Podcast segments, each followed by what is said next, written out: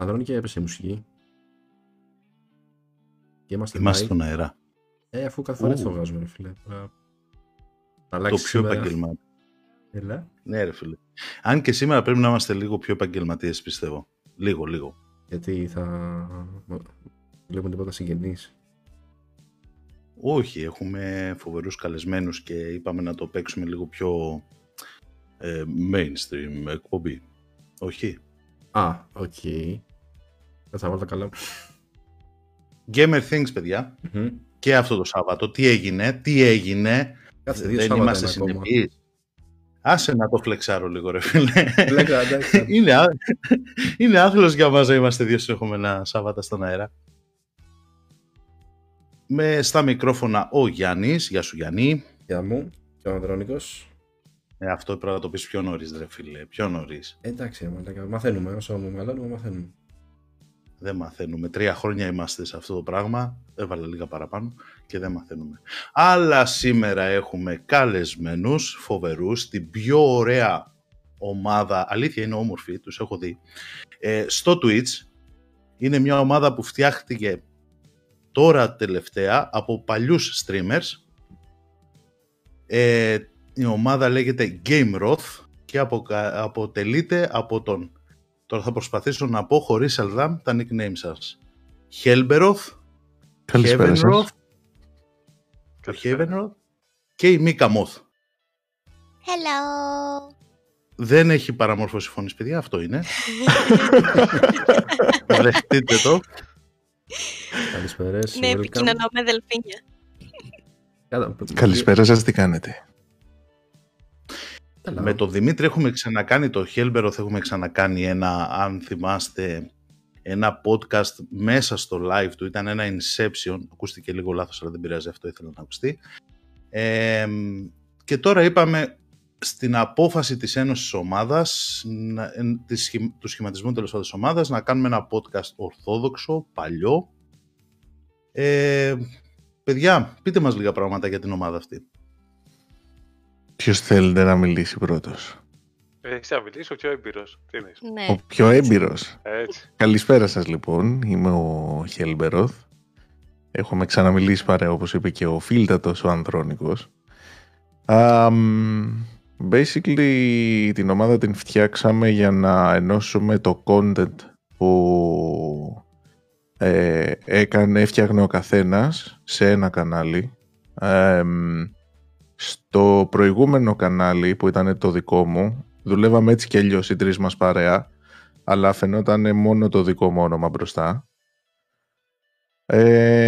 Και μετά από κουβέντα, σαν παρέα, και αφού συνέχεια παίζουμε παρέα games ή φτιάχνουμε πράγματα παρεούλα και γενικότερα κάνουμε παρέα όλοι μαζί, αποφασίσαμε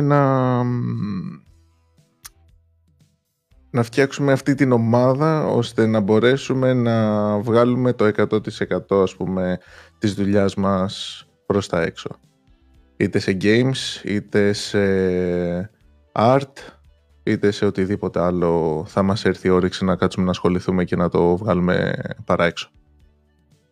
Να πω ότι είναι μια πολύ νεοσχηματισμένη ομάδα. Έχω βάλει το link στο chat. Όσο μιλάμε εμείς, εσείς να ακολουθείτε δηλαδή following, γιατί θα είστε και από τους πρώτους που θα είστε, θα λέτε από τους Gameroths, εγώ είμαι από τους παλιούς. Να η ευκαιρία, εδώ είναι. Κύριε Ανδρώνη, και μας κακομαθαίνετε. Αυτά είναι. Λίγο έτσι να σας γνωρίσουν καλύτερα τα παιδιά μέχρι να μπούμε στο main πρόγραμμα του podcast, δηλαδή το κανένα δεν έχει πρόγραμμα. Τι content θα δούμε από τον καθένα σας και τι κάνετε? Από εμένα ως Helberoth θα συνεχιστούν τα περισσότερο gaming live stream. Γενικότερα στριμάρω διάφορα games και σε διάφορα είδη, είτε survival, είτε shooting, είτε βασικά μόνο MOBA νομίζω ότι είναι αυτά που δεν παίζω ιδιαίτερα, αλλά... Γενικότερα προτιμώ να δείχνω και καινούριο content, games τα οποία βρισκόνται σε early access ή games τα οποία δεν δείχνουν, δεν είναι τόσο εμπορικά αναπεριόδους.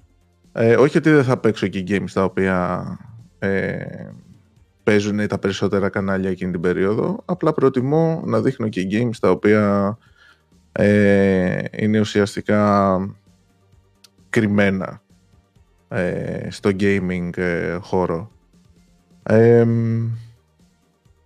Η Μίκα, αν θέλει να πει με τι θα ασχοληθεί.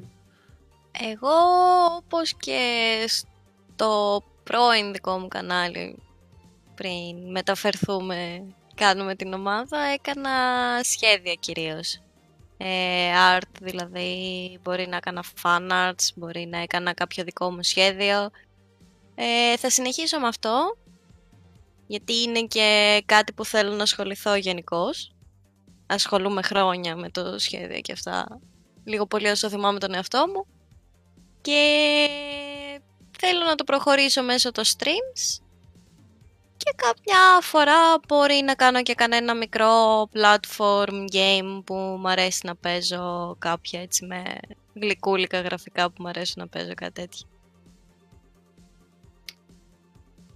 Κατά σφαίματα, μία είναι η ψυχή της παρέας που δεν μιλάει τόση ώρα, σας αφήνει να μιλάτε εσάς τους ταπεινούς που βγαίνετε στο γυαλί μπροστά. Ναι. Ναι. Ο κύριος Χέβεν. Αν εννοείται εμένα, μάλλον όλα κάτι λάθος κάνετε. Να πω λίγα πράγματα για το Χέλμπερτ. Θα ασχοληθώ με το τίποτα. Θα είμαι αυτός που τον κουβαλάει ο Δημήτρης, ο Χέλμπερτ. Όχι. Να μιλήσω εγώ για τον Χέβεν. Ο Χέβεν δεν στριμάρει. Δεν είναι το άτομο που θα ανοίξει stream, αλλά πάντα, μα πάντα, υπάρχει στην παρέα και πάντα δημιουργεί content μέσα στο κανάλι. Και δημιουργούσε και συνεχίζει να δημιουργεί. Ό,τι game και να πω να παίξω που να έχει μέσα co-op και να μπορούμε να παίξουμε παρέα, ο Heaven είτε του άρεσε είτε όχι, άλλες φορές βρίσκεται εκεί. Είναι ένα content από μόνος του ο Heavenroth. Δηλαδή και game να μην έχουμε, σίγουρα θα μπορέσει να δημιουργήσει κάποιο content ο Μίτσος. Κυρίως με τις φωνές του. Και με τα σχόλιά του. Ναι. Δεν καταλαβαίνω τι θέλω να πούνε, δεν ξέρω για ποιον μιλάνε. Για σένα μιλάμε, μωρέ. Α, Χριστό καλό. Μάλιστα. Nice. Πολύ ωραίο. Με το πρόγραμμα πώς είναι, δηλαδή όποιος θέλει να ανοίγει stream, ξέρω εγώ, κάθε μέρα, ή το έχετε χωρίσει, έχετε κάποιο τακτικό πρόγραμμα, ας πούμε, ή... Το πρόγραμμα θα το διαμορφώσουμε ανάλογα και με τις κυρίες δουλειές μας που έχουμε, γιατί αυτό είναι χόμπι που κάνουμε. Το δικό μου πρόγραμμα θα συνεχίσει ως έχει, Τρίτη, Πέμπτη, Σάββατο που είχα και πριν, απογεύματα. Ενδιάμεσα έχουμε βρει κάποιες μέρες που θα μπορεί να στριμάρει Μίκα τα art και σίγουρα θα υπάρχουν και μέρες που είτε θα είμαστε ταυτόχρονα σε ένα game π.χ. που θα παίζουμε όλοι παρέα, είτε μπορεί να ανοίγει, ας πούμε, η Μίκα το πρωί και το απόγευμα που θα γυρίσω εγώ από δουλειά να συνεχίζω και να ανοίγω εγώ με άλλο περιεχόμενο. Να πάρεις τη σκητάλη δηλαδή. Ναι, ουσιαστικά θα μου παραδίδει τη σκητάλη και θα συνεχίζω εγώ. Okay, nice. Ωραία. Να, παιδιά, μια ωραία παρέα που γεννιέται τώρα εδώ πέρα στο Twitch, οπότε ακολουθήστε την να είστε οι πρώτοι ακόλουθοι. Το ξανά πάει, ναι. Okay.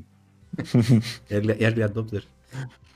Και μισό λεπτά και λίγο, μια τελευταία ερώτηση, όχι προς εσάς, παιδιά, προς τον Γιάννη. Γιάννη. Αντρώνικη. Έχεις δει ή πρόλαβες να δεις τον Σπάρτακους?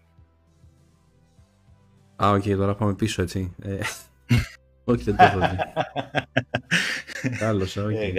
Νόμιζα θα μου λες να έχω δει κάτι συγκεκριμένο, κάτι άκυρο και τρόμαξα, αλλά θα μου πει τώρα. Αλλά όχι, δεν το έχω δει, το Σπάρτακους. Εσείς παιδιά το έχετε δει το Σπάρτακους, γιατί είναι meme στην εκπομπή εδώ αυτό. Τη σειρά. Ναι, ρε φίλε. Ναι, εγώ την έχω δει. Okay. Το προσπαθώ να το ψήσω από πέρσι βασικά. Πόσο είναι, δεν ξέρω. Από την πρώτη καραντίνα. Νομίζω και στο προηγούμενο podcast που με είχατε καλέσει το είχατε αναφέρει. Φαντάσου. Νομίζω ότι το είχατε αναφέρει. Το πιθανό να το επαναλήψει έχω Αλεξιάδο παρά το Σπάρτακο σε αυτή τη φάση. Φίλε, γιατί είναι πιο χρήσιμες οι επαναλήψεις που έχω Αλεξιάδο, ρε φίλε. Εντάξει, κάτι θα μαγειρέσουμε, κάτι θα φάμε. Αλεξιάδου είναι το επίθετο της ΒΕΦΑΣ. Wow. Ελπίζω να μην εκτέθηκα τόσο πολύ. Να το wow. Όχι, δεν ήξερα καν. Νόμιζα ότι δεν είχε επίθετο αυτή η γυναίκα. Ήταν ΒΕΦΑ, τελεία, ας πούμε. Δεν... Σκέτο. Ναι. ΒΕΦΑ συνταγές. Δεν υπάρχει επίθετο. Δε. Σε λίγο θα μου πεις ότι η πατέρα έχει όνομα. Έχει όνομα. Ναι. Αυτό... ναι, έχει. Τη λένε Λίτσα. Γιατί είναι Λίτσα. Για το Λιτσάκι. Το Λιτσάκι, ρε παιδιά. Έλα, ρε παιδιά, τώρα το Λιτσάκι δεν ξέρω. Έχει προβλέψει πάρα πολλά πράγματα. Εντάξει, λίγο σεβασμό. Έχει προβλέψει. Πήγαμε εκεί. Εντάξει, αυτή είναι η ουσία. Δηλαδή, γι' αυτό κάνουμε το podcast, για να ενημερώνουμε σε κύρια ζητήματα.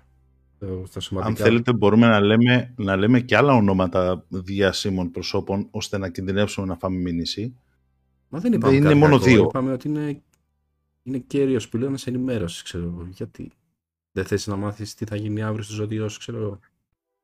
Το ότι η ηρωνία διαχέεται από κάθε σου τρούπα, ας πούμε, δεν το θεωρείς ηρωνικό, ας πούμε, αυτό. Όχι, μωρέ, εντάξει. Λάγα κάνω. Δεν είναι ηρωνικό. Πολύ. Εγώ μπερδεύτηκα τώρα. Sorry, παιδιά, τρολάρω. Ναι, οκ. Λοιπόν, παιδάκια, εσείς ταινίες βλέπετε? Α, ορίστε εδώ πέρα, το Heavenroth. Μπορείτε να το ρωτήσετε ό,τι θέλετε πάνω σε ταινίες και σειρές. Ναι. Γιατί είδα μια σειρά από το προηγούμενο podcast μέχρι αυτό και την είδα όλη, τη ρούφιξα, μ' άρεσε πάρα πολύ και ήτανε... μ' άρεσε. Και είναι Netflix-σειρά, κλασική Netflix-σειρά, αλλά μ' άρεσε. Είναι, τώρα θέλετε την ελληνική μετάφραση του τίτλου ή την κανονική? Δώσε και τα δύο. Είναι επιστημονικό όρο. Λοιπόν, ο κανονικός τίτλος είναι The Irregulars. Η ελληνική μετάφραση είναι η άτακτη της οδού Baker. Δηλαδή καμία σχέση. Κοντά. Πάλι καλά που δεν το μετέφρασαν. Αχ, αυτοί οι άτακτοι. Τα άτακτα παιδάκια. Ναι.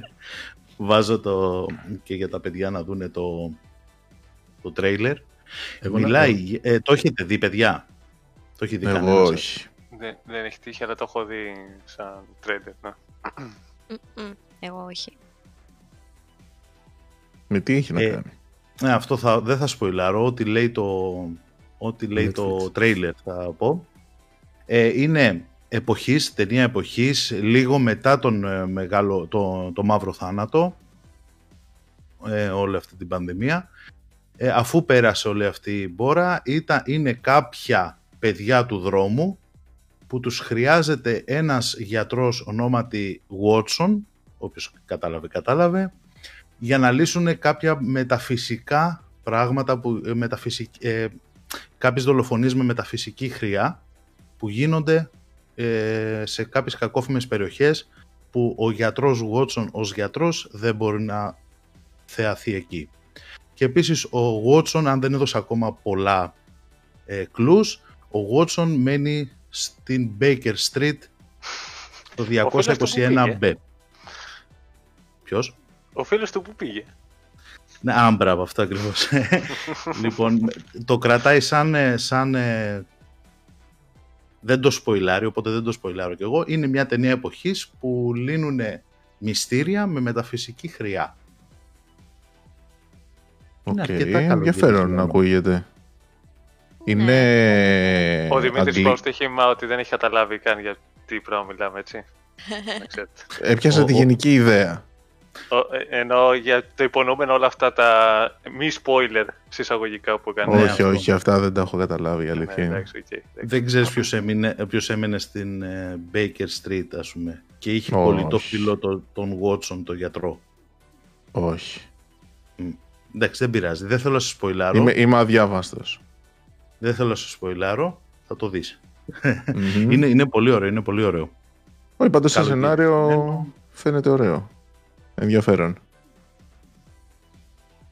Ναι, και δεν ξεφεύγει πολύ, ας πούμε. Και δεν είναι τόσο Netflix σειρά. Δηλαδή, ναι, δεν έχουμε να κάνουμε με teenage drama και γκέι αγάπες, ας πούμε. Όχι ότι, αλλά ναι.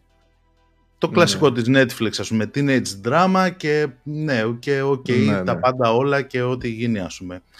Δεν είναι κάτι τέτοιο, έχει ελάχιστο, περνάει από εκεί, γιατί προβάλλεται στο Netflix, μάλλον είναι αναγκαστική η ρότα του, αλλά όχι, είναι καλογυρισμένο, καλές ερμηνείες, πολύ ωραία φωτογραφία και ωραία ατμόσφαιρα, δηλαδή εγκρίνω, παιδιά, πάντα να το δείτε. Είναι αγγλικόφωνη σειρά. Γιατί οι τελευταία έχουν λυσάξει λίγο στο Netflix να ανεβάζουν... Ναι, όχι, ναι, όντως. Είναι αγγλόφωνη σειρά, ναι, ευτυχώς. Ευτυχώς, γιατί... Κοίτα, αν δεν ήταν από αυτό το story κιόλας, θα ήταν λίγο περίεργο. Να μην ήταν, Και πρέπει να είναι και καραγγλικό, έτσι, δηλαδή να έχει και προφορά full. Ναι, βρετανικό, 1.000.000. Δυστυχώς θα την ήθελα τη βρετανική προφορά, την αγγλοσαξονική δηλαδή, αλλά δεν την έχει. Δεν την έχει σε τέτοιο σημείο, γιατί προφανώς η παραγωγή είναι αμερικάνικη. Δηλαδή δεν σου δηλαδή. Όταν το ακούς, δεν θες να πεις τσάι, ρε παιδάκι μου, ξέρω εγώ. Ναι, όχι, αυτό, ναι, δεν θες να πεις τσάι. Είναι βέβαια στην καρδιά του Λονδίνου και εντάξει, είναι πολύ αγγλικανική η ταινία, ας πούμε. Φαίνεται από παντού, εκτός από την προφορά, βέβαια. Είναι νέα. Νέα σειρά. Τώρα. Φέτος βγήκε. Μια Εγώ ήθελα να ρωτήσω πάντως, γιατί εντάξει, ήθελα να ρωτήσω πριν, δεν ήθελα να σε κόψω. Το Netflix θα έχει στα ελληνικά επίτηδες να βλέπεις τους τίτλους της διοτάφραση που είναι μία τσιμπή αλλιώς?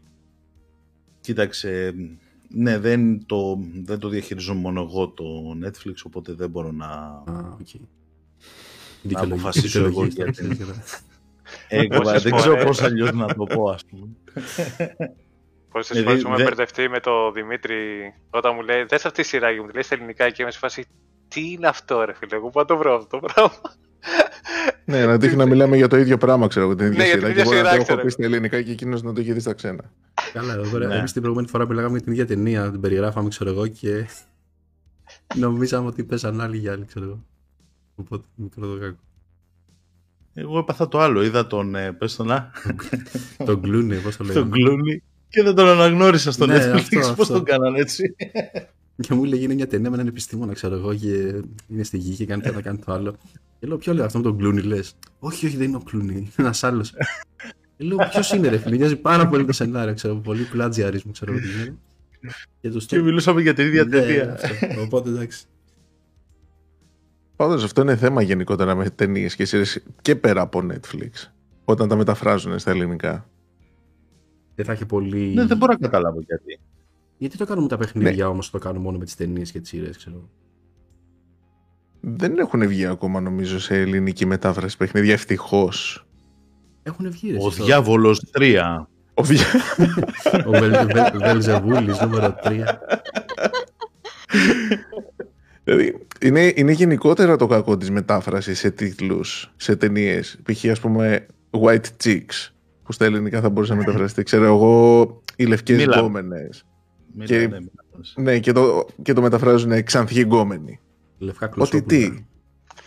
Ναι, τον ελληνικό τίτλο της μετάφρασης καμιά φορά το παίρνουν μέσα από το νόημα της ταινίας ή η ταινία την ίδια, ξέρω, τη σειρά. Δεν καθόλου να ασχοληθούν να μεταφράσουν όντως τον τίτλο, ξέρω. Κοίταξε, κατανοώ ότι παλιά, ας πούμε, δεκαετία 90 που έβγαινε ένας μπαμπάς ματή μπαμπάς, ας πούμε, αναφερόταν σε ανθρώπους, ας πούμε, που δεν ήξεραν τι σημαίνει γεσιτής, ας πούμε. Αλλά τώρα στη δικιά μας γενιά είναι λίγο, θέλω να ψάξω ποιοι ηθοποιοί παίζουν για να μην ξαναεκθεθώ όπως με τον Κλούνι, και δεν μπορώ να βρω τη σειρά στο IMDB. Ναι. Γιατί είναι άλλο τελείως. Δεν έχει καμία σχέση. Δηλαδή μετέφρασέ μου το World of Warcraft. Ο κόσμος της τέχνης του πολέμου. Όχι. Θα μπορούσε. Ναι, θα κοίτα, μπορούσε. Δεν θα ήταν άσχημο, αλλά σίγουρα με αυτούς που έχουν βάλει να μεταφράσουν ή τα στάνταρ που τους έχουν δώσει για να μεταφράζουν τίτλους σε ταινίες και σειρές, αν το μεταφράζανε δεν θα ήταν καθόλου έτσι. Ενέρεση. Θα ήταν η επίθεση των ορκ. Α, ναι. Που δεν ακούγεται για κακό, αυτό. Ναι, ναι, αλλά δεν θα έχει καμία σχέση με τον τίτλο. Ναι, καλά, σίγουρα αυτό. Ναι. Η ορδή και συμμαχία. Και τους φαντάζεσαι τώρα να ξαναφράζουν για την ορδή! Για τη συμμαχία! Και θα το μπερδεύουν πάρα πολύ. Νίκη θάνατος, για να σας ακούσω. Να σας ακούσω τι είναι το νίκη θάνατος. Όχι, η νίκη θάνατος. Λογνταρογκάρ. Εσύ το πήγες, έφυγες από τα αγγλικά, πήγες τα ορχίστικα. Να μεταφράζουν και αυτά. Κάτσε, ακόμα δεν έχουν να μάθει να μεταφράζουν τους αγγλικούς τίτλους. Άσε τα όρκης στην άκρη. Έχουμε ακόμα. Και πρόσφατα είδαμε και το Warcraft την ταινία. Πρόσφατα? Με πήρε ύπνος. Όχι, ξανά. Ξανά είδαμε. Είναι λίγο παλιά. Συγγνώμη. Δεν έπρεπε να το κάνεις αυτό. Αισθάνθηκα την ανάγκη να ζητήσω συγγνώμη. Δηλαδή τροπή σου. Ήταν σε φάση Jesus. Τι ακούω. Πάμε να φύγουμε από εδώ. Δεν μπορώ. Αντώνη αγάπη μου, πάρε με από εδώ. Δεν έχουμε και κάποιο Αντώνη γάμα. Μάλιστα, ναι. Για να βρούμε άλλα ονόματα, πώς θα μεταφραζόντουσαν στα ελληνικά. Ονόματα, τίτλοι παιχνιδιών. Πάμε παιχνιδιών που δεν έχουν μεταφραστεί ακόμα. Okay. God of War. Πάμε κάτι απλό. Γιατί σίγουρα δεν θα το μεταφραζαν ως ο Θεός του πολέμου. Ο Καράφλας. Ο ημίστης Καράφλας. Όχι. Σε έβαλε στο μάτι. Την έκατσες. Ένα τέτοιο γκριντζι τίτλο, ξέρω. 3. Ο άτακτος του Ολύμπου. Όχι, Θεό. Ένας θεός, μα τι θεός.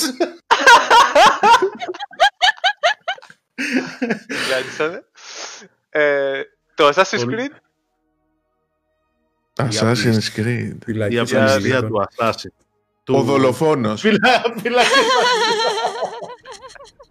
κουκουλοφόροι. Οι κουκουλοφόροι με τα λευκά. Ο Ηλίας προτείνει στο chat το League of Legends, πώς θα λέγεται. Και εκεί κολλάει το φυλακές ανηλίκων. Τα τσακάλια, ξέρω εγώ. Ναι, το League of Legends. Η γλύκα των χαμένων. Η ακριβής μετάφραση είναι η συντεχνία των θρύλων.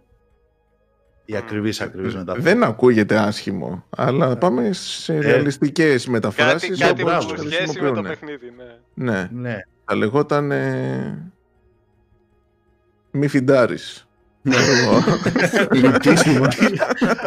άλλο πρόβλημα. Θα το ακούσει 4. Εγώ παίζω μόνο jungle.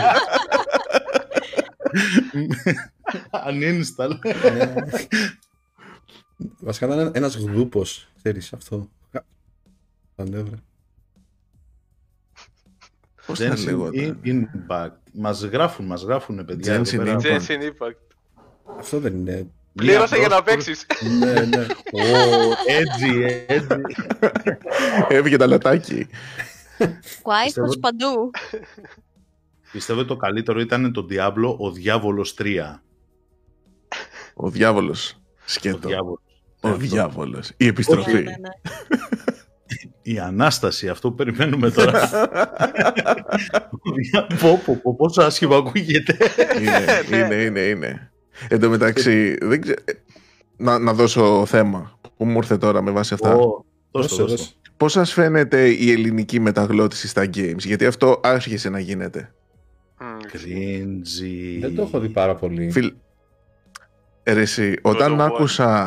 Όταν άκουσα τον God of War, περίμενα όταν τα τερματίσει το παιχνίδι να ακούσω Σπύρος Μπιμπίλας, Κίνδυνος Γκίκας. Αλλά αυτός ο Μπιμπίλας είναι παντού, έτσι, παντού. Ρε φίλε, ήτανε... Δηλαδή, πάρε μόνο τη φωνή... που μεγαλώσαμε, βασικά. Ναι, αλλά πάρε μόνο τη φωνή που βάλανε στο πιτσιρίκι. Για ποιο λόγο να βάλεις έναν άντρα, ναι, να κάνει φωνή παιδιού σαν να προσπαθεί να μιμηθεί γυναικεία φωνή? Δεν ξέρω, ένα τέτοιο άκουγα. Ήτανε σαν, έχετε δει παροδίες με τους 300 στο YouTube, γενικότερα Greek parodies, που είναι αυτή η φωνή η «Έλα ρε μπαμπά, τι να κάνω εγώ τώρα?» Ναι, ναι, αυτό ήταν ένα τέτοιο πράγμα. Που μπίλας, ναι. Που άκουγες πίσω από το Sport Billy, ξέρω εγώ, ένα 40χρονο κακομοίρι, ας πούμε. Πάλι πρέπει να δουλέψω για το μεροκάβατο. Δεν ξέρω. Για την ώρα δεν μ' αρέσει καθόλου η μεταγλώτηση. Όχι σε όλες τις φωνές, αλλά στις περισσότερες. Στο LOL Πάτσο μου κάνει καλή δουλειά. Μπορεί. Είναι δεν θα πω όχι. Είναι λίγο cringe τα ονόματα γενικά. Αλλά σαν performance μετά είναι ωραίο. Εντάξει, ακούγεται. Έχω παίξει μια φορά στη ζωή μου League of Legends και μου το εγκατέστησε από default στα ελληνικά. Μισό λεπτό να κάνω ένα unfriend. Επειδή γενικότερα μου αρέσουν οι χαρακτήρες με βαμπύρια και τέτοια. Είχα πάρει έναν που λεγόταν Βλαντιμίρ, νομίζω, ναι, που είναι βρικολακό, τέτοια φάση. Βρικαλέος. Και κρίντζαρα ακούγοντας όταν έκανα skill, δεν ξέρω πότε το πέταξε, το «Ακούνε στα ζήμα». Και σε φάση, τι φάση. Σίγουρα δεν έσταξε. Γιατί μιλάμε ακριβώς? Μετά από αυτό σίγουρα δεν έσταξε. Στάξανε με από τα μάτια. Δεν το πήγα αλλού εγώ. Λοιπόν, σε κράζουν, Γιάννη, βλέπεις το chat, σε κράζουν. Τι έκανα εγώ? Τι καλή δουλειά, ρε. Ότι είναι green gin, ρε παιδιά, αλλά σαν εκτέλεση είναι ωραίο. Εντάξει, τώρα... Παιδιά, δεν έχετε ακούσει τη μεταγλώτηση της Candy Candy, γι' αυτό ναι, το λέτε. Εντάξει, έχετε γεννηθεί καλή περίοδο γι' αυτό. Αυτό, που έβγαινε ένας 50 άνθρωπος, έπινε ήλιο και μετάφραζε ό,τι να είναι για να κολλήσουν τα λόγια της Candy Candy με τον actual διάλογο.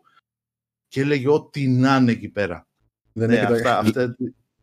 Legit έπινε ήλιο. Όχι ρε, το είπα κι εγώ. Αλλά εντάξει, μην δείχνουμε ηλικίες. Ή στο Sport Billy, ας πούμε, ήταν έσταζε με από τα αυτιά όταν το ακούγαμε. Να χρησιμοποιήσουμε την ατάκα του League of Legends. Γενικώς αυτά τα παλιά καρτούν ήταν και στους Thundercats και σε πολλά ήταν πολύ περίεργη μετάφραση. Δεν πιάνουμε Thundercats. Αγαπάω Thundercats, αλλά άμα ακούσεις τι λέγανε σε κάποια σημεία, είσαι φάση, τι βλέπαμε. Είναι το cringe του 90s. Δικαιολογούνται όλα. Thundercats, χω. Όχι, δεν έβγαζε το επιφώνημα, το ο. Καθάριζε και λίγο. Ναι, αυτό. Έπιανε και όμικρον, έγραφε το χαρτί. Να σου πω κάτι. Έγραφε το χαρτί και όμικρον, εγώ θα πω. Δεν ξέρω τι. Έτσι, στους αγγλικούς διαλόγους έχει H μέσα. Για να δώσει το χω. Οπότε είναι χω. Έπρεπε να γράψουν σε παρένθεση επιφώνημα, αλλά όχι. Χι όμικρον. Πάλι καλά που δεν έλεγε Thundercats χριστιανός ορθόδοξος. Ξέρω εγώ. Θα πέσει φωτιά. Και όπου μπορώ να το πάρω σε πολύ σκιερά μονοπάτια και θα σταματήσω εδώ αυτό το παραλυρισμό. Γιατί θα έρθει ο Μάμρα, ο Παντοτινός. Αντίσπαθη να κρατάει. Τέλος πάντων, ναι, πάμε. Πάμε. Γιατί έχω και εγώ να πω πράγματα, αλλά δεν θέλω. Δεν κάνει, παιδιά, δεν κάνει. Μακρύ μαλλί, χωρίς μπλούζα, άστο, πολύ επικίνδυνο, πολύ επικίνδυνο. Παραλυρισμοί έρχονται πολύ επικίνδυνοι. Αυτά που λέμε. Άλλο παιδικό, τι λέγαμε? Παιχνίδια. Για τίτλους παιχνιδιών στα ελληνικά. Ναι, όντως. Λοιπόν, άλλο game. Ένα παιχνίδι, και στο chat, παιδιά, ένα παιχνίδι που όχι κάποιο εξυζητημένο, κάτι που να έχουμε συνηθίσει και να μην μπορούμε να φανταστούμε ότι μπορεί να μεταφραστεί. Call of Duty. Θα σε πάρω ένα βήμα σε πιο γνωστό ακόμα. Counter Strike. Μετέφρασέ μου το. Τρομοκράτες και... Ρώσικα περάτες. Το ταγκεράκι είναι πιο γρήγορο. Ρώσικα hack. Εγώ περνάω στη μετάφραση απευθείας μέσα στο νόημα του παιχνιδιού. Δεν παίρνω τίποτα άλλο. Ποιο είναι η αυτολεξή μετάφραση? Είναι αντεπίθεση, έτσι. Αντεπίθεση, ναι. Αντεπίθεση, βρε. Strike είναι επίθεση, δεν είναι. Ναι, και χτύπημα μπορείς να το πεις. Και χτύπημα, Τι άλλο. Το Tetris, πώς το λέγαμε, ξέρω. Βασικά εδώ πέρα υπάρχει και άλλη ερώτηση. Είναι Tetris ή Tetrix? Γιατί Tetris? Γιατί υπήρχαν και τα δύο. Αλλά ποιο ήταν η μούφα? Ναι, όπως και το Adidas και το Abibas, ας πούμε. Εντάξει, το Abibas είναι η μούφα. Δεν είναι το Adidas. Τι λες, καλέ, το Adidas είναι. Ξέρεις το χάσω.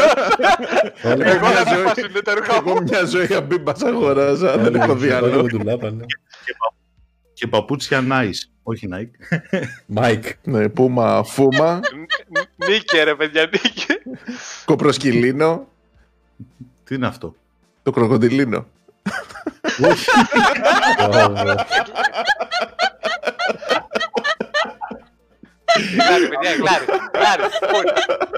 Το βγάλεις από την κλάβα σου τώρα. Δεν υπάρχει περίπτωση να το διαμάντι. Πάει, χάλασε η Μίκα. Γιάννη, σου έχω πει όταν γράφουμε μην βγαίνεις στην ακρογιαλιά. Μπες μέσα, αγόρι μου. Τι να βάζω κάτι σκουπίδια και ξανάρχομαι. Κάνει τους γκλάρους. Και να θυμάστε, παιδιά, όχι σκουπίδια, όχι σε θαλάσσια κτές. Ακόμα χαλασμένη είναι. Δώσεις χρόνο. Μεγάλη κατηφόρα έρχεται. Ο Παύλος φοράει γκούμα παπούτσια. Γκούμα. Αυτό παίζει να υπάρχει, actually. Παίζει να μην λέει βλακία. Όντως παίζει να υπάρχει. Και γιλιοντάρι. Για σήμα. Είχα δει ένα, δεν ξέρω βέβαια αν είναι τρολ ή όντως υπήρχε, που ήταν ένα πόλο που είχε για σύμβολο το άλογο να καβαλάει τον αναβάτη. Το είχα δει κάπου. Ωραίο. Δεν έγραφε πόλο, απλά έμοιαζε το σύμβολο έτσι όπως το βλέπεις σε πρώτη ματιά, λες οκ, αλλά αν το προσέχεις λίγο ήταν ανάποδα. Ήταν ένας άνθρωπος στα 4 και ένας αλογόμορφος άνθρωπος από πάνω, ξέρω. Όχι ρε φίλε. Είναι κοινωνικό μήνυμα. Μάλιστα. Νομίζω το καλύπτω. Καλύπτω με τις μεταφράσεις παιχνιδιών. Ναι, μετά. Παίρνουμε μία ευθύνη για αυτά για ό,τι οι παρενέργειες έχουν. Να πούμε έτσι ενημερωτικά, γιατί είμαστε και ενημερωτική εκπομπή, καθότι οι δημοσιογράφοι, από την Παρασκευή θα δίνονται σταδιακά οι αλφα εκδόσεις του Diablo 2 Resurrected για όσους έχουν προπληρώσει το παιχνίδι. Και λατρεύω το πόσο ησυχία κάνετε για να το πω. Δεν ξέρω γιατί έγινε αυτό. Περιμέναμε να ακούσουμε το νέο. Ναι, αυτό. Όσοι έχετε προπληρώσει για το Diablo 2 Resurrected, να τσεκάρετε συχνά πυκνά το mail σας, γιατί υπάρχει περίπτωση να σας δώσουν την alpha version του παιχνιδιού, που είναι οι δύο πρώτες act και με 3 παίκτες, Αμαζόνα, Βάρβαρο και Wizard και Sorceress. Και λογιστή. Ποιος? Και λογιστή λέω, νέο κλάσ. Εγώ θα ήθελα την ερώτηση, αν επιτρέπετε, προς τον Ανδρώνικο, την άποψή του για το Path of Exile στο 2 που βγήκε το trailer και το live stream από τους developers. Δεν είμαι κατάλληλος, ο Γιάννης παίζει πιο πολύ. Όποιος είναι λάτρης των τέτοιων παιχνιδιών δηλαδή. Του πω συγκεκριμένα, ο Γιάννης ξέρει πιο καλά από μένα. Εγώ θα πω ναι, cool, ωραίο. Κοίτα, είναι όπως το είδα, εντάξει, γενικά να ξέρεις, από ό,τι έχω δει, η GGG πάντα τα τρέιλερ θα κάνει λίγο τούμπανα, με την έννοια ότι είναι όλα πολύ smooth, όλα είναι πολύ όμορφα και τέτοια. Αλλά η αλήθεια είναι ότι το έχουν προσέξει πάρα πολύ, δηλαδή μου θύμισε πάρα πολύ Diablo 2, αυτό το ambience που είχε το Diablo 2, ειδικά στο, πώς τη λέγανε εσύ, Ανδρώνικη, την πόλη που ήταν στην έρημο. Πού? Το Diablo 2. Loot Colleen. Μπράβο, ναι. Έχουν ένα, ας πούμε, έδειξαν αυτό, κάνανε λίγο tease αυτό το act, στο τέτοιο, στο Path of Exile 2. Φοβερό ambience, φοβερό art, το έχουν κάνει πιο γήινο από το τρέχον, ας πούμε, version του παιχνιδιού, δηλαδή δεν είναι τόσο γυαλιστερά, είναι λίγο πιο ρεαλιστικά τα textures, φαίνονται πιο smooth. Ναι, πιο smooth animation, έχουν φτιάξει και το UI σε ορισμένα σημεία, το έχουν κάνει πιο ξεκάθαρο, έχουν βάλει νέα weapon classes, έχουν βάλει, θα βάλουν νέα settings από ό,τι είδα. Γενικά θα φάει το παιχνίδι ένα lift από ό,τι φαίνεται, το οποίο το χρειαζόταν χρόνια τώρα, γιατί κατά ψέματα από το 2013 δεν έχει αλλάξει η ουσία του παιχνιδιού. Και εγώ ψάρωσα, ρε παιδάκι, με αυτό, δηλαδή το είδα αυτό και λέω πω αυτό είναι παιχνίδι, ξέρω, δηλαδή και single player να το παίζα δεν θα με χάλαγε. Και εμένα φάνηκε πολύ ωραίο, το είδα. Και τώρα την άλλη Παρασκευή βγαίνει και το leak το καινούριο και έχουν κάνει rework τα πάντα, δηλαδή rework το ένα, rework το άλλο, rework τα loot, rework τα skill, rework ακόμα και είχε όσοι ξέρουν, ας πούμε, τα alpha missions και αυτά τα κάνανε rework που ήταν, ας πούμε, στο παιχνίδι 5 χρόνια, δεν θυμάμαι πόσο είναι, όλο και βλακίες τώρα. Αλλά γενικά φαίνεται το παιχνίδι, ας πούμε, πάει για το upgrade, ας πούμε, όλοι θέλαμε. Οπότε όσοι ψήνεστε, τσεκάρετε το και δεν θα χάσετε. Αυτά, και τώρα πίσω σε Ανδρώνικη. Την ενημέρωση. Ωραίο είναι. Α, ναι, εγώ είμαι ο της ενημέρωσης. Παιδιά, κανένα παιχνιδάκι που παίζετε τώρα, έχετε πορωθεί, σας αρέσει, ξεχωρίζετε? Τελευταίο καιρό παίζουμε αρκετά. Δεν είναι νέο game, GTA παίζουμε, αλλά το μονταρισμένο, το RP. Α, το 5M. Ναι. Έχουμε μπει, έχουμε λιώσει λίγο το τελευταίο καιρό και πρόσφατα, τώρα πριν λίγες μέρες, τσιμπήσαμε και δοκιμάζουμε το Outriders. Τι λέει αυτό? Αυτό είναι, ένα shooter game, τύπου έτσι το shooting θυμίζει Gears of War, να πω. Είναι third person shooter. Σκέψου τώρα ένα στυλ shooter looter.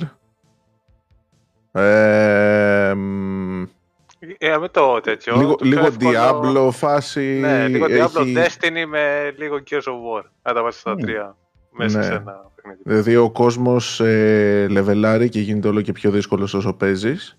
Σαν το Warhammer φάση. Α, δεν έχω παίξει Warhammer, να σου πω την αλήθεια. Οπότε θα σου πω χαζομάρες άμα σου πω ότι μοιάζει. Μπορεί να το πεις και σαν το Diablo που είναι αυτό, τα tier.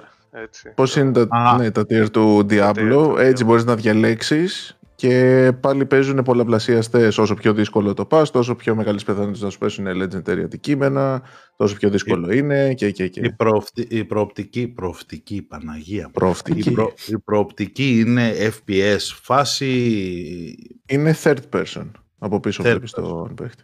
Αχα, σαν τον Destiny δηλαδή περίπου. Ναι. Έχει 4 κλάσεις που μπορείς να διαλέξεις. Έχει Pyromancer, έχει Cryomancer λέγεται ο άλλος, δεν θυμάμαι. Βασικά είναι ένας με φωτιές, να το πω λίγο πιο απλά, γιατί πιο μπακαλίστηκα, γιατί και εμείς τώρα καινούργοι είμαστε στο παιχνίδι. Έναν με φωτιές, με skills με φωτιές κλπ. Που είναι DPS και είναι mid-range combat. Mm. Έχει έναν με, πώς λέγονταν, ο Trichster. Έτσι λίγο rogue φάση που είναι πιο πολύ μιλή. Έχει έναν με πάγο ο οποίος έχει γκατζετάκια, είναι support, στην ιτουρετάκια κλπ. Και έχει και έναν της γης που είναι το tank. Πώς το είπες το παιχνίδι? Outriders. Και πού το βρίσκεις αυτό? Στην Steam. Νομίζω έχει και σε κονσόλες, έχει βγει και σε PC, έχει και crossplay. Nice. Κοίτα, έχει satisfying fights. Δηλαδή και πριν λίγο που παίζαμε, κάναμε το πρώτο μας μεγάλο boss fight και ήταν αρκετά έτσι έντονο. Mm-hmm. Απλά έχει ακόμα κάποια θεματάκια, έχει κάποια bugs, είναι καινούριο παιχνίδι, να είναι μια εβδομάδα που έχει βγει. Πιστεύω ότι θα τα διορθώσουν βέβαια. Τώρα εμένα προσωπικά, που θα δώσω και βάση και στα animation και στο πώς τρέχει ας πούμε ο παίκτης και λοιπά, μου φαίνεται λίγο... δεν μου φαίνεται τόσο στιβαρό, ρε παιδί μου. Δηλαδή έχεις εξοπλισμό, έχεις οπλάδες τέτοια, αλλά φαίνεται λες και είναι στον αέρα ο παίκτης, λες και γλιστράει. Είναι σαν να είναι σε μόνιμο sprint και όταν κάνεις sprint απλά τρέχει πιο γρήγορα. Κατάλαβα, ναι. Δεν ξέρω, δεν μου βγάζει αυτό το feeling του... το ότι κουβαλάω ας πούμε βαρύ εξοπλισμό πάνω μου. Ναι. Από ό,τι βλέπω έχει και γραφικάρες, οπότε θα χρειάζεται και ανάλογο σύστημα, έτσι. Ναι, παίζει νομίζω Unreal Engine είναι που το έχουν φτιάξει. Και πατάει πολύ σε Destiny νόρμες, από ό,τι βλέπω εδώ πέρα. Ναι, όχι, ναι. Το λέω για καλό, δεν το λέω για κακό. Θυμίζει και κάποια όπλα, κάποιες στολές και λοιπά, θυμίζουν αρκετά Destiny. Μένα θυμίζει και λίγο Apex, δηλαδή έτσι το όλο team. Το κόλλο και βασικά. Το UI. Ναι. Εδώ, να βλέπω και τις κλάσεις τώρα. Technomancer, Pyromancer, Trichster και Devastator. Αυτό. Cryomancer δεν υπήρχε ποτέ. Cryomancer είναι αυτό που είχε το Vix όταν κρυώθηκε. Πάλε λίγο Cryomancer. Έχει Fire, πώς το είπα πριν, Firemancer, αλλά θα έχει και Cryomancer. Οκ. Ξέρεις, είναι το μυαλό που προσπαθεί να καλύψει τα κενά και ανακαλύπτει πράγματα. Εντάξει, είναι ευχάριστο παιχνιδάκι. Τώρα για εσάς, ας πούμε, που λιώνατε Diablo με τα tier και προσπαθούσατε να φτάσετε όσο πιο ψηλά μπορείτε και λοιπά, που έχει παρόμοιο gameplay, δεν ξέρω εγώ προσωπικά, ας πούμε, αν θα το έλειωνα τόσο. Ναι, να το προσπαθούσα δηλαδή να φτάσω τόσο ψηλά. Θα παίζα δηλαδή για την ώρα έτσι όπως το βλέπω το game, θα παίξω το storyline και αυτό. Ναι, μάλιστα. Ωραία. Αλλά είναι προσωπική μου γνώμη. Τώρα ο καθένας έχει τα δικά του γούστα. Οκ. Καλό. Καλό ακούγεται. Εγώ θα το δοκιμάσω. Είναι free, όχι Όχι. Nope. Θα το δοκίμαζα. Ο Τζάμπας πέθανε. Εντάξει ρε, Epic Store. Είμαστε κάτι, κάποτε θα το βγάλει Τζάμπα και αυτό, δεν υπάρχει περίπτωση.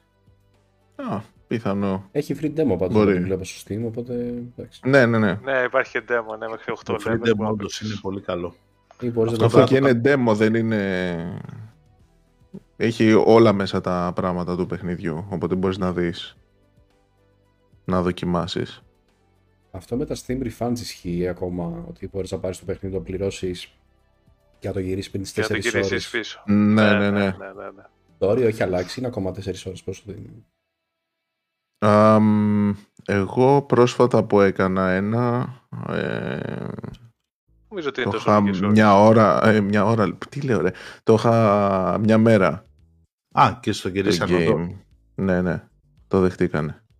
Okay. Ουσιαστικά είναι σαν να συμπληρώνεις ένα ticket και δίνεις και το λόγο που θες να το επιστρέψεις. Έχει επιλογή του δεν μου άρεσε. Είναι χάλια. Οπότε... Ναι. Εξήγησε Γιάννη και για τους ανθρώπους που δεν ξέρουν τι είναι αυτό που είπες τώρα. Ναι, εντάξει. Το Steam είναι μια πλατφόρμα παιχνιδιών. Όχι τόσο πολύ. Ναι, εντάξει, πλάκα κάνω. που αν αγοράσεις ένα παιχνίδι ξέρω και δεν σου αρέσει, έχει τη δυνατότητα να το επιστρέψεις πίσω αφού το έχεις παίξει και αφού το έχεις κάνει install και να πάρεις τα χρήματα σου πίσω. Οπότε άμα κατεβάσουμε αυτό το Outriders που είχε και από τη βλέπω γύρω στα 60 ευρώ, και είναι, ξέρω εγώ, το παιχνίδι έχει bugs ή δεν σου αρέσει ή δεν το σκόνει το PC ή οτιδήποτε, σου δίνει το Steam τη δυνατότητα, κάνεις ένα ticket, να ανοίξεις ένα ticket, να πεις παιδιά αυτό πάρε το πίσω, το λογαριασμό μου, το θέλω, και σου πιστώνουν τα χρήματα. Τώρα δεν ξέρω αν τα πιστώνουν στην πιστωτική ή στο wallet.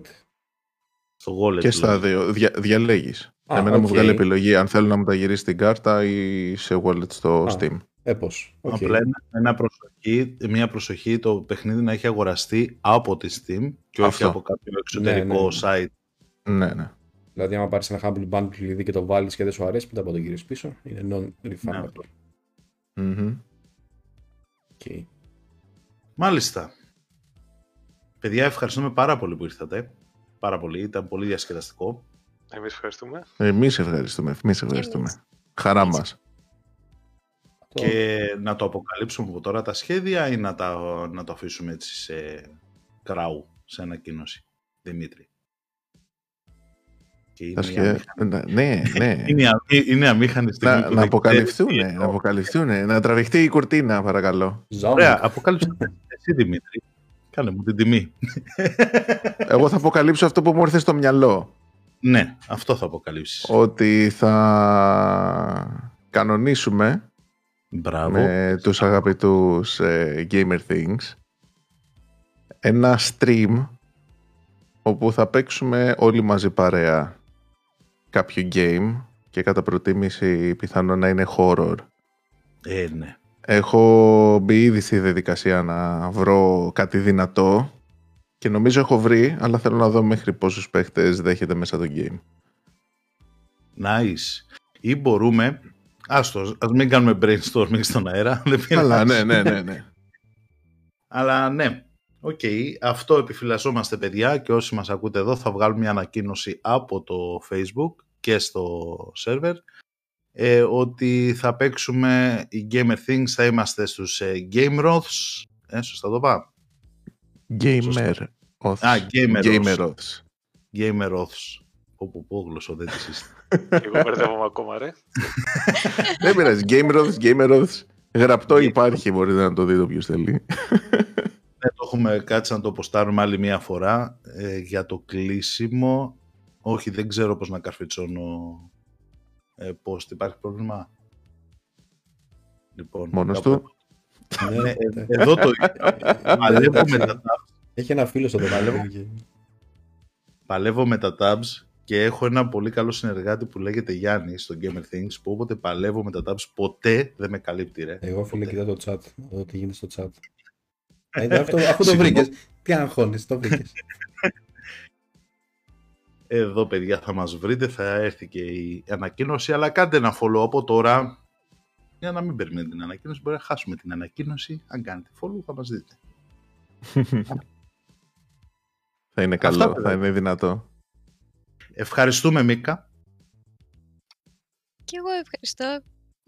Μόνο η Μίκα, οι υπόλοιποι τίποτα. Παιδιά, είμαστε ραδιοφωνική εκπομπή. Θα έρθουμε και σε εσάς. Υπάρχει. Σε πειράζουμε, καλά. Σειρά προτεραιότητάς. Τώρα θα έλεγα πρώτα οι γυναίκες, μωρέ. Πρώτα οι γλάροι, μετά οι γυναίκες και μετά οι άντρες. Λοιπόν, χαιρετίσαμε τον Πάρο. Και η γυναίκα τώρα. Βασικά, στέκει λίγο. Αν πάρουμε το τελευταίο μου αρπί που παίζει γυναίκα.